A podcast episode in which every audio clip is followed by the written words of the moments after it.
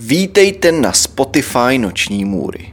Na tomto Spotify si můžete poslechnout nejrůznější příběhy lidí, kteří si prošli opravdovou noční můrou. Kdybyste chtěli náhodou vidět verzi, kde budete mít obraz, kde budete mít obrázky, které doplňují příběh, jděte na youtube.com lomeno noční můry. Tam se můžete podívat na všechny noční můry ve videoverzi. Teď už ale k našemu příběhu. Yitzhak Ganon šel 10.11. roku 2009 na svou každodenní rutinní ranní procházku kolem své čtvrti v Petak Tikva, kousek od Tel Avivu v Izraeli. Procházel se po okolí, dýchal čerstvý vzduch, cítil se ale z nějakého neznámého důvodu dost unavený, i přesto, že tu noc dobře spal. Po nějaké chvíli přišel domů a lehnul si na své šedivé sofa. Jeho dcera k němu přistoupila a zeptala se ho, jestli je v pořádku, jestli se necítí nemocný. Jitzchak na to řekl, že ne, že se jen cítí unavený. Abyste pochopili, Jitzchak je 85-letý starý muž. Jeho dcera Abba řekla, že za celý její život nikdy neslyšela jeho tatínka, aby si na cokoliv stěžoval. Jitzchak, i když byl prý opravdu nemocný a měl jít k doktorovi, tvrdil, že to bude dobrý, že to je jen únava, která brzy určitě přejde. Tentokrát ale se Abba nenechala jen tak od tatínka odstrčit, protože jasně viděla, že Jitzchak není jen unavený, že mu opravdu něco je. A tak ho poprosila, jestli by mohli k doktorovi.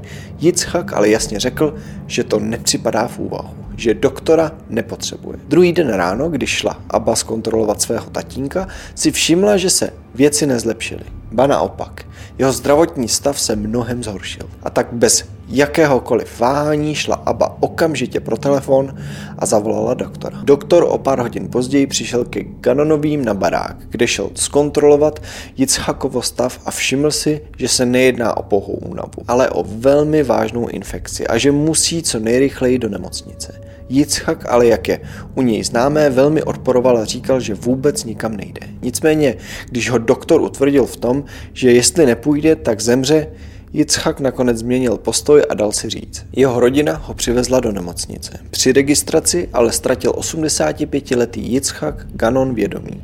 Dostal infarkt. Doktoři mu museli odstranit krevní sraženinu a následně do něj vložili pět stentů. Stent je taková věc, která se zavádí do trubicových orgánů, aby ty trubice zůstaly otevřené a mohla tak k nima plynule proudit tekutina. V průběhu operace bylo velké riziko, že Jitzchak nepřežije a to hlavně kvůli tomu, protože měl pouze jednu ledvinu. Nikdo ale nevěděl, proč má pouze jednu. Ani doktoři, ani nikdo z rodiny, ani jeho manželka. Jitzchak nebyl totiž u doktora přes 65 let. Operaci ale nakonec přežil a když se vzbudil, doktoři se ho logicky ptali, z jakého důvodu přišel o ledvinu. A to, co Jitzchak odpověděl, šokovalo nejen je, ale i kompletně celou rodinu. A následně celý národ. Jitzchak ten den řekl tajemství, které v sobě držel přes 60 let. Podíval se na doktora, na svou manželku, děti a vnoučata. Vytáhl si rukáv a ukazoval doktorovi svou paži, na které bylo číslo 182558 a začal vyprávět. 25. března roku 1944 bydlel Jitzchak ve městě Arta což je malé městečko v severním Řecku, kde se Jitzchak narodil. Ten den se stalo něco, na co Jitzchak nikdy nezapomene. Někdo totiž vykopl jejich dveře u baráku a se zbraní v ruce všem baráku řekl, aby si okamžitě nastoupili do auta, že jedou na výlet. Takže Jitzchak, jeho otec, matka a jeho pět sourozenců se strachem o život udělali, co jim bylo řečeno. Nasedli do auta a jeli pryč od svých domovů. Cesta byla velmi dlouhá, celkově trvala dva týdny. V průběhu těchto dvou týdnů s nimi bylo zacházeno jako se zvířaty. Byli ve velmi špatných podmínkách, ve velmi stísněném prostoru. Prakticky nedostávali na jíst. Celé to bylo tak špatné, že Jitzhakovo nemocný otec po cestě zemřel. Když dorazili na místo, všichni se museli svléknout. Jitzchak si pamatuje, jak odvedli jeho matku a pět jeho sourozenců někam pryč. Už je nikdy v životě neviděl. Všichni totiž byli posláni do plynové komory, zatímco s Jitzchakem měli jiné plány.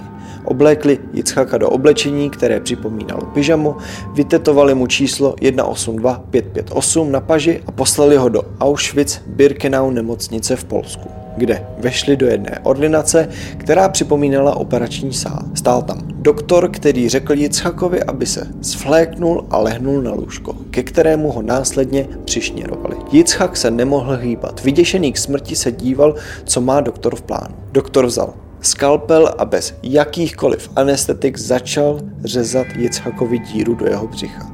Jitzhak byl v naprosté agonii. Motala se mu hlava, brečel jako malé dítě a prosil o odpuštění. Mezitím tento doktor ale řezal a řezal do Jitzhakovo bezbraného těla. Hrabal se v jeho orgánech, jako by tam něco hledal. Jitzhak byl v takové agonii, že prosil, aby ho zabili. Prožíval naprosto příšernou bolest.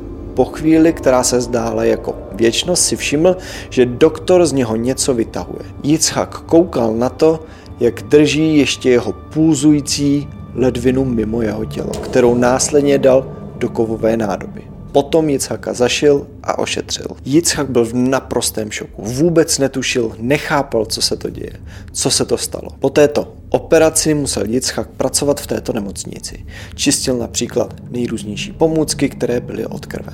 25. března vykopli rodině Ganonů dveře na cestě, kteří zavedli Jitzchaka do rukou nechvalně světově známého nacistického doktora jménem Josef Mengele, který měl přezdívku Anděl smrti.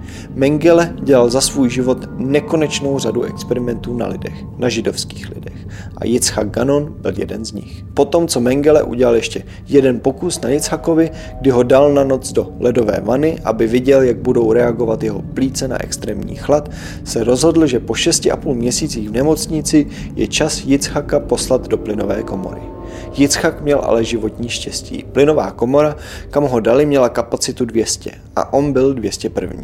Jitzchak tak přežil pod nánosem mrtvých těl a dne 27. ledna 1945 přišla do Osvětimi rudá armáda, která Jitzchaka osvobodila. Jitzchak se potom vrátil do Řecka, kde se setkal se svými zbylými dvěma sourozencemi a emigrovali do Izraele.